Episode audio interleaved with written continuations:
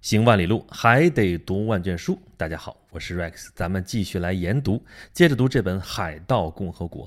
上次咱们说了啊，在一七一七年九月五号啊，英国的当时的乔治一世国王颁布了皇家公告，说要赦免海盗，当然是有条件的了。如果在一年之内，这些海盗向某位英国总督投降的话，那么一七一八年一月五日以前犯下的海盗罪就可以既往不咎了。这个赦免令是什么意思呢？是说不列颠政府要对海盗低头了吗？啊，当然不是，恰恰相反啊，这说明，啊，英国政府要向海盗开战了啊！但是在镇压海盗之前，为了分化瓦解海盗啊，就要先行这么一步棋。其实历来历来啊，古今中外镇压海盗都是这么一套办法，剿抚并用，对吧？剿就是武力镇压，抚是什么呢？说白了就是招安嘛。要对这些海盗行招安啊！咱们老拿这个《水浒传》来说这个海盗啊，就是《水浒传》最后不是全伙受招安嘛？啊，他们闹了这么半天，最后不也就是为了招安的价码谈不拢嘛？啊，一谈拢了，这不就全伙受招安了吗？那么对于海盗也是这样的啊，这个赦免令一下啊，对于这些海盗来说，等于给了他们第二次机会啊！如果接受赦免的话，他们还可以洗心革面，重新做人，还可以做守法公民嘛？那么在这之后，英国皇家海军需要对付的海盗就只剩下了那些死硬分子，甚至还可以利用那些已经接受赦免的海盗来打击那些不肯悔改的海盗。对于这些不肯悔改的海盗啊，乔治国王已经下命令了啊，所有的军队跟殖民地的人员都可以去捉拿他们啊，每捉到一个海盗船长可以拿到一百英镑啊，捉到资深海盗的指挥官还可以多拿五十英镑。而如果抓到海盗船上的其他成员，可以拿到二十到三十英镑。咱们第一期就已经讲过那个年代的这个英镑的购买力了啊，这是不小的一笔钱。那么给国王出这个主意的人是谁呢？哎，就是伍兹罗杰斯，也就是咱们这本书里边第四位主人公。这个人就是把传奇年代的那些海盗搞下去的那个人啊，他就是海盗终结者。这个人呢，也是打小就跟海洋发生着非常亲密的关系啊。要不说英格兰这是海洋民族呢，但是他跟前三个主人公，呃，这出身就完全不一样了啊。前三位都是出身穷苦人家，没有别的路子可以做啊，就到海上去碰碰运气，然后慢慢啊，从最小最小的水手开始干起，后来干到了海盗船长。但是伍兹罗杰斯这完全不一样啊，这是船主的儿子啊，他的父亲也叫伍兹罗杰斯啊。这是一位船主啊，拥有无数条船的股份啊，这跟我们现在投资是一样的啊，你不能把风险放到一个篮子里边啊。你如果一艘船，它今天可能出去，明天就失事了，那么你要把风险就是要均衡一下啊。你一艘船出事了，大家别的船还有的赚。那这么说起来啊，伍兹罗杰斯打小的时候这起点比那几位海盗不知道高到哪里去了。他是船主的儿子，而且是继承人。啊，他们罗杰斯家族从纽芬兰那边的渔业贸易开始起家。啊，一开始他们住在英吉利海峡沿岸的某一座海港城市。后来呢，在他十几岁的时候，搬到了布里斯托尔。布里斯托尔当时是英国面向大西洋的一个非常重要的海港。咱们上期节目里边讲到的海盗头子黑胡子啊，也就是爱德华蒂奇，他就是布里斯托尔人。而这位伍兹罗杰斯啊。他大概也就比这个黑胡子大个一岁，所以他们小的时候有可能在布里斯托尔就打过照面啊，有可能在同一所教堂里边祈祷过啊，甚至说不定他们两个人打小就认识。罗杰斯很小的时候就非常熟悉咱们上一期讲过的那个海盗传奇埃弗里的故事啊，为什么呢？他家又不是那种穷苦出身，他又不是想当海盗，为什么知道那么清楚？是因为他们家跟威廉丹皮尔非常熟。丹皮尔是什么人？是罗杰斯他爸啊，老罗杰斯船长最亲密的朋友，而且他之前也是加勒比海盗，曾经环游世界。等于说，丹皮尔是跟这位埃弗里同一辈儿的海盗，甚至跟埃弗里根本就认识啊。所以，丹皮尔说出来的对埃弗里海盗的那些事情啊，都是第一手的内线知识。罗杰斯的得算是前半生吧。还是比较顺的啊！你看他这个出身啊，家里就很有钱。他们家呢一开始做渔业贸易，后来做奴隶贸易。其实后来他一直在做的都是奴隶贸易，啊，他后来跟贵族联姻啊。他老丈人呢被任命为海军少将，还被封为爵士啊。后来被任命为西印度群岛总司令。本来是一帆风顺、春风得意的，但是到他二十五岁的时候，他父亲去世了。啊。不过他继承了这一份家业啊，也是人人羡慕的当地士绅。但是后面他的冒险开始了之后啊，他就开始不是那么走运了啊。在前面咱们提过好多次的西班牙王位继承战争里面啊，罗杰斯也开始关注撕掠的事情啊。他本身不就做奴隶贸易吗？他的船也被法国撕掠船劫掠过。那么在一七零七年的时候，罗杰斯他也取得了撕掠许可证，但是在战争开始头几年，他也没有去做撕掠的事情啊，就在布里斯托尔待着。到了一七零七年年底的时候啊，突然有一个访客来访问他啊，这是谁呢？就是他父亲的老朋友丹皮尔。丹皮尔这个时候也已经五十几岁了啊，他本来是想来找他的老朋友来商量一件大事啊，但是没想到他的老朋友已经去世了。不过他的这位小朋友倒是给了他更加实在的资助，他要干一件什么事情呢？就是这不是西班牙王位继承战争吗？英国跟荷兰还有普鲁士什么的一波啊，西班牙跟法国一波，互相之间打得不可开交。咱不是说了吗？皇家海军已经不够用了，所以要发撕掠证啊，鼓励民间的这些商船武装起来对付敌人的商船。那么这有一个机会，就是丹皮尔想要去劫夺西班牙的宝船。什么叫宝船？就是那个时候啊，西班牙一共有三支宝船舰队啊，头两支呢，大概每隔一年从西班牙的加的斯港横穿大西洋。那船上载的都是士兵啊、武器啊、酒啊，还有殖民地需要的一些采矿设备啊，什么什么这些东西的。这两支宝船队啊，进入到美洲，进入到加勒比海之后，分道扬镳。有一队呢，到现在大概哥伦比亚那个位置，用从欧洲拉过来的这些货物交换价值数百万比索的银子，因为南美大陆那边主要出产的就是银子嘛。而另外一支船队呢，就开到墨西哥的维拉克鲁斯。去装载墨西哥出产的金子和银子，还有第三支舰队的货物。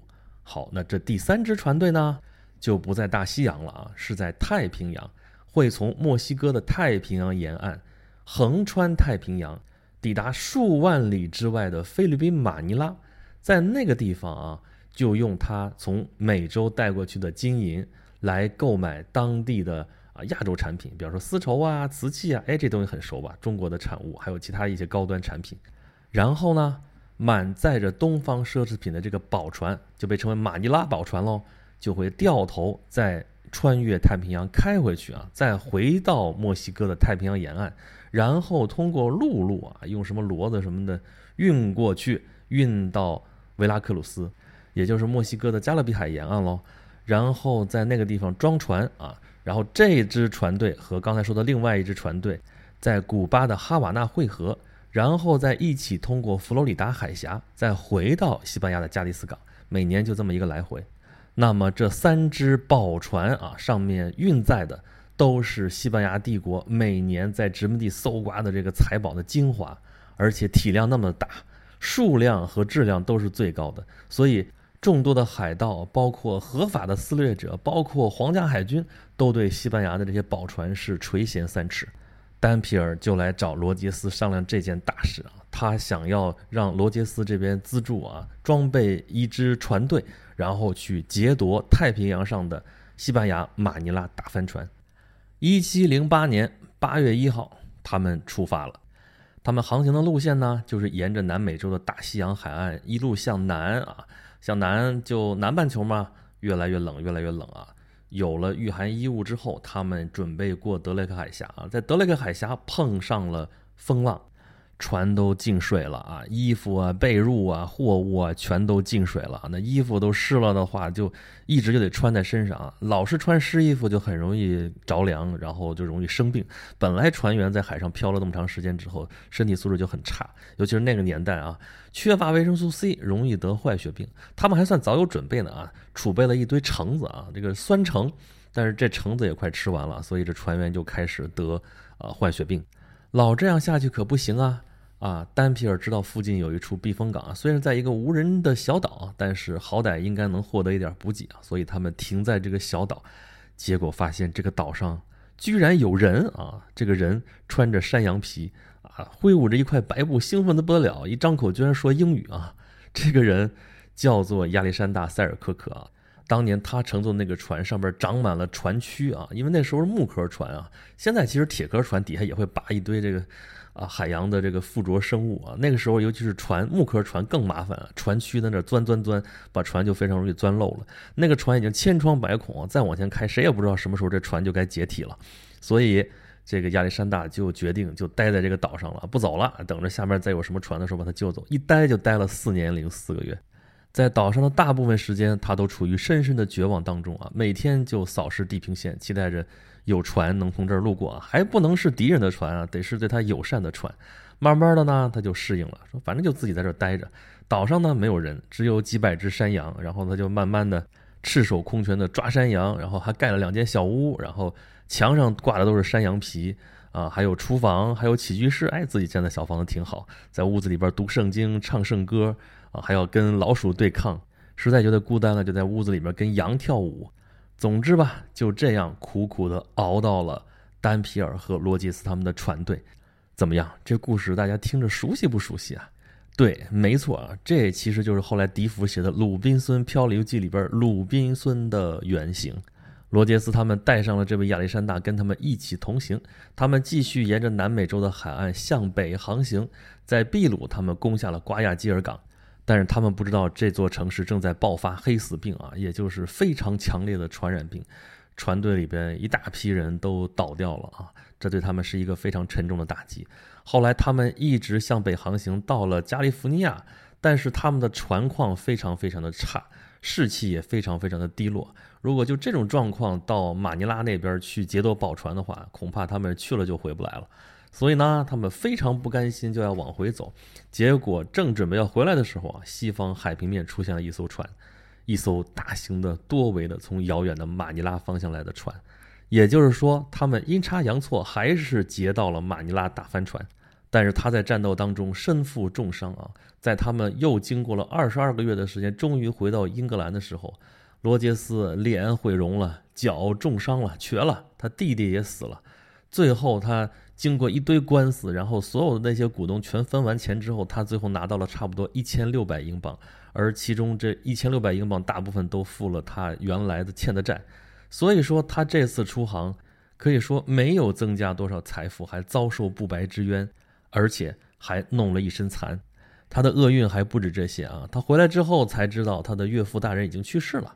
他的妻儿呢，因为他常年不在家，所以就住在了他的岳母家，而把他们那套房子也抵给岳母当生活费了。等他回来之后，无家可归，只能住在他媳妇儿的娘家。而后来呢，又吃了官司啊，这官司也是不明不白，打了好长时间，最后他还呃破产了。接二连三的打击让他的婚姻也出现了问题啊，他跟他夫人分居了啊，很长一段时间，他们都假装对方都已经死了。就这样一个倒霉的家伙啊！居然一如往常，还要投入到另一个大胆的计划啊！战争结束了，海盗死灰复燃，他计划去马达加斯加打海盗。但是当他后来回到英格兰啊，四处奔走，准备继续他的打击海盗事业的时候啊，国王却任命他去西印度群岛，任命他为巴哈马的新任总督，他就要对海盗共和国发起攻击了。当国王的赦免令传到巴哈马群岛，传到拿骚的时候啊。在这帮海盗当中是引起了轩然大波，而且就像啊罗杰斯预料当中那样，这海盗马上就分裂成两个阵营，一个阵营是要接受招安啊，另外一派就是拒绝招安啊。简单来说就是这样喽。那么想要接受赦免的这一派海盗啊，就积极准备啊，有一些可能驾着船直接去啊英属的那个北美殖民地啊，或者去英属的百慕大群岛去接受招安去了，啊，有一些呢就留在拿骚等着新任的这个总督要来。新任总督是谁？就是罗杰斯，但是他要过来还有一段时间。那么在北美的皇家海军有一个将军皮尔斯啊，在这个时候就驾着一艘凤凰号就来了啊，因为别的这个皇家海军的船长都觉得这事儿啊，你就这么着吧，这帮海盗谁管得了他们？哎，但皮尔斯认了真啊，就开着船就来了啊。一开始还算顺利啊，在那帮欢迎他们的海盗的帮助之下啊，他们算是初步掌控了拿骚的局势。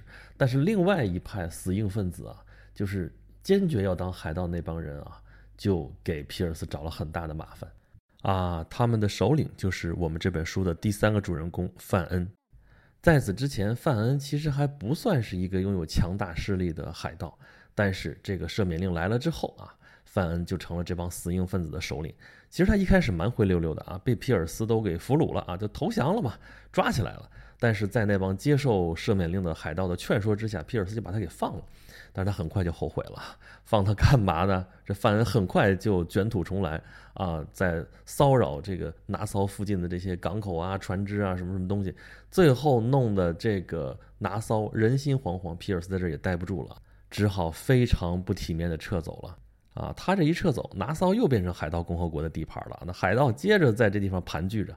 范恩的海盗帮啊，羞辱完了皮尔斯舰长之后啊，三个半星期没有回到纳骚，然后干嘛？就在巴哈马群岛掀起了他的恐怖统治啊，到处劫掠武装船。他跟贝勒米和黑胡子不一样啊，啊，贝勒米和黑胡子基本上还算是道义有道啊。虽然黑胡子说我要的东西我拿走，我不要东西给你扔海里，那贝勒米当然就更是啊，罗宾汉对吧？我只要我要的东西，别的东西你自己拿走。但范恩就不一样了哈，呃，虐待俘虏，然后抢到船之后啊。这个不光不给送回去，而且直接给烧掉啊！因为那时候都是木帆船，对吧？木头多容易着啊，所以那船经常是就被烧，一直烧到赤水线以下。那有了范恩这个做事做绝的海盗，那么大家对加勒比海盗的印象就都是这个样子的啊，那么的残暴啊，就是不必要的武力啊，就是已经投降了，你没必要再对我怎么怎么样。但是像范恩这样的海盗，就还会对这人进行侮辱、进行鞭打、进行暴力啊，就经常把人折腾着不成人样。后来范恩回到了自己的地盘啊，拿骚啊，这地方已经是海盗的天下了。然后没多久，黑胡子也回来了，带了七百多号人来，让这个新普罗登斯岛上的人口一夜之间膨胀到原来的四倍。你像海盗那个时候，据估计也就几千人，但就这几千人把整个大西洋航道折腾得七荤八素。黑胡子他们已经听到消息啊，说啊，英国已经派驻了新的驻巴哈马的总督，就是伍兹罗杰斯。啊，伍兹罗杰斯跟黑胡子，咱们前边说过了，跟他都是布里斯托尔人。那么这位新任总督有可能就会认识他。那么对黑胡子来说有两个选择，一个是跟范恩一起留下，共同对抗罗杰斯；另外一个就是永远离开纳骚。黑胡子就选择了离开。啊，他有他的追求啊，就是这个咱们老说强盗的出路到底在哪里？啊，要么被剿灭。要么自己独立王国啊，但独立王国这个可能性并不大，因为将会面临着周围这些主权国家的围追堵截。那么，要不然你就退休，但退休能退成像那个海盗传奇啊埃弗里那样的，这并不容易。还有呢，就是受招安啊，就是接受国王的赦免令啊，这个路子对于海盗来说算是光明正大的一条路途了。你看宋江都会这么选，海盗他们也会这么选，有大批的海盗最后就接受了招安，但是黑胡子都不想。黑胡子想走另外一条路，他想走什么路啊？他想洗白，他想把自己走的这个黑道的路变成白道的路，或者是黑白两道通吃。就说白了，他想做黑帮的教父啊！就那个电影里边，对吧？教父就是像黑手党那样啊，黑白两道通吃，就是他既干着他海盗的营生啊，但是在白道上能挂上号啊，跟啊某一个地方的政府能够勾搭上。这样呢，明面上他是守法公民啊，暗地里他还可以接着做他的。黑道上这些事情，而且现在有官方给他做保护伞。后来呢，他就从拿骚起航去了哪儿呢？先去了南卡罗来纳啊，去了查尔斯顿。这个地方并不是他的理想目的地，但是他在退隐之前啊，要先干一票大的啊，所以他劫掠了查尔斯顿啊。然后呢，他要去北卡罗来纳啊，在这个过程当中啊，他的那艘安妮女王复仇号搁浅了，船不能要了啊。那趁这个时候呢？黑胡子想要甩掉波内特，就是那个倒霉的巴巴多斯大农场主啊，他假意要把复仇号还给波内特啊，波内特惊呆了，哇塞，还有这好事儿呢啊，赶紧说我要去受招安啊，然后他就带着人去要那个赦免令去了。他去要赦免令的这个过程当中啊，这黑胡子就把船上所有金银财宝全都搬走了。等到波内特回来的时候，发现这复仇号就剩一空船了。他发誓要向他的导师黑胡子复仇啊，但是他又没本事啊，他又控制不了手底下这些船员。他好不容易拿到了赦免令，可是后面他的部下怂恿他，拖着他，带着他，还是又做回了海盗的勾当啊！不仅没有找到黑胡子，自己还被抓住了。这是殖民地当局抓到的第一个著名的海盗啊！从这个时候开始，这些海盗的命运就已经无可挽回了啊！再说黑胡子，他跑到了北卡罗来纳啊。跟当地的总督还有法官勾结了起来啊？怎么勾结啊？腐败呗，抢的东西都有这总督和法官的一份儿啊，抢了东西直接就在法官的那个谷仓里边放着，就这样啊，他在北卡罗来纳获得了一块比原来拿骚的海盗共和国还要滋润的一块地方。他在这儿娶了一个十六岁的年轻少女啊，据说是他的第十四任老婆啊，连结婚典礼都是由总督来主持的啊，可见在这个地方他已经是合法的守法的公民了啊。但是呢，哎，这日子太闲了也不行啊，他还是又做回了他的海盗营生。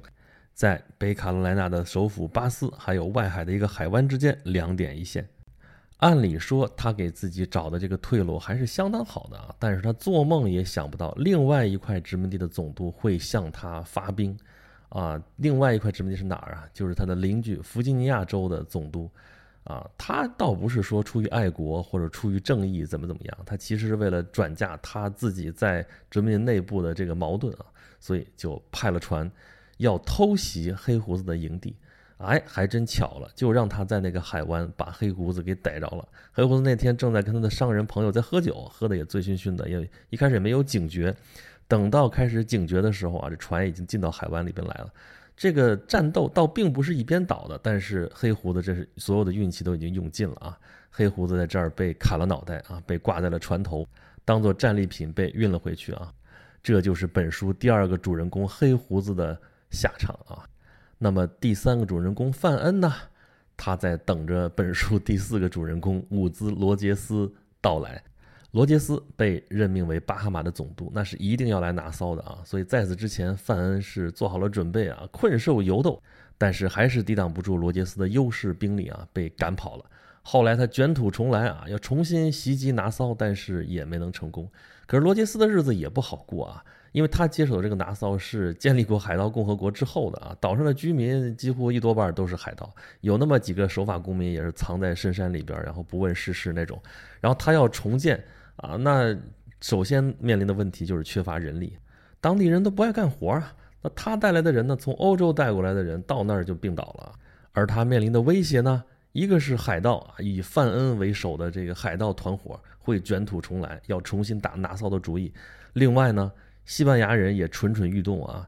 英国跟西班牙那时候重新又打仗啊！如果西班牙想要真搞掉巴哈马这个小小的英国殖民地的话啊，这罗杰斯可真一点办法都没有。那防守到处都是缺口，人力也不够啊，也缺钱，就给士兵发不出心想来，怎么办呢？为此，他不断的向国内写信，给英格兰写信，给国王写信，但是每次写信都是石沉大海。最后没办法了，都是他自己垫资啊。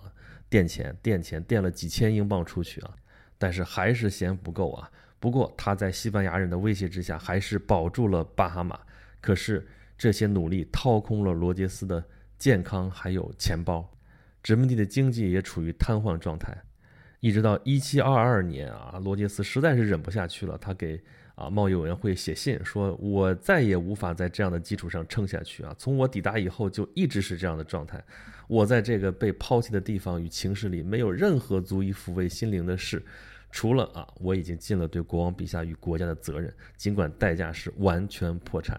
后来他终于忍无可忍啊，就回到了英格兰，想要当面向国王面陈他在巴哈马的境遇。但是乔治国王居然解除了他的职务啊！新总督也已经在路上了。而更糟糕的是啊，他的合作伙伴抛弃了他，把那些产业什么什么该卖的都卖掉了，而且拒绝支付罗杰斯自己垫的那些钱，所以罗杰斯又破产了，而且债主对他不依不饶，把他扔到了监狱里面去。就这样啊，这个曾经拿下马尼拉大帆船啊，曾经驱逐了加勒比海盗，并且成功的守住了巴哈马群岛的这样一个人，锒铛入狱。但是坏运气到这时候也应该到头了啊。他欠下来的那六千英镑债务啊，那个债权人实在是可怜他，就把他的债务给免了，所以他能从监狱里面出来了。而到了一七二二年或者是一七二三年，就有人找上了罗杰斯，说他正要写一本关于海盗的书，在找资料，需要罗杰斯的帮助。那没有人比罗杰斯更合适了啊！所以这本书后来写成了，在一七二四年的时候出版，书名是叫。最恶名昭彰的海盗抢劫谋杀通史，啊，我们一般能知道他的名字，简称就是《海盗通史》，署名是查尔斯·约翰逊船长，但是这是个化名啊，真实的作者到现在我们也不知道啊，有传说是写那个《鲁滨逊漂流记》的笛福，但是后来说可能并不是他，更有可能的作者是另有其人。但不管怎么说吧，《海盗通史》这本书出版之后啊，让罗杰斯又成为了全国的英雄人物啊。从此之后啊，他也开始交好运了啊。一七二六年年初，他成功的获得了国王的赔偿。有关当局认可了他的诉愿状啊，上面写的是啊，他因为政治的抱负以及服务国家的热忱，失去了八年的人生精华岁月。为了服务国家，他失去金钱，也没有得到任何新任命，而且根本没有人抱怨过他任何行政失当或失职之处。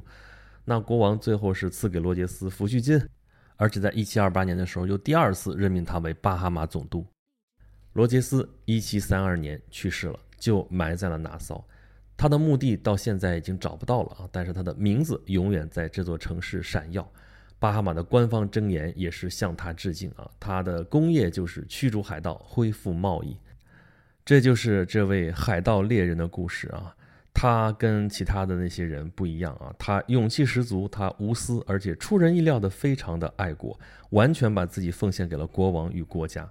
在众多的总督啊、海军军官啊、政府大臣不断靠着王室发大财的时候，罗杰斯他自己还自掏腰包，增加的是公共福利。而这位为国服务的英雄，最后却因为上级跟同僚而受到迫害。事实上，在那个时代啊，在海盗的黄金年代谢幕的时候，无论是海盗还是追逐海盗的那些人，都很难有好的结局啊。前面贝勒米的结局和黑胡子的结局，咱们已经说过了。那么第三大主角范恩是什么结局呢？啊，他后来他跟他的同伙拆伙了，拆伙了之后呢，他的势力就没有那么大了。后来终于还是被抓住了，被关了一段时间之后啊，吊死在牙买加。那个倒霉的波内特呢？也许本来有机会可以获得赦免吧啊，毕竟他出身跟这些海盗还是不一样的啊。但是他自己作死啊，把他软禁起来，他还逃跑了，逃跑回来那就没什么可说的了。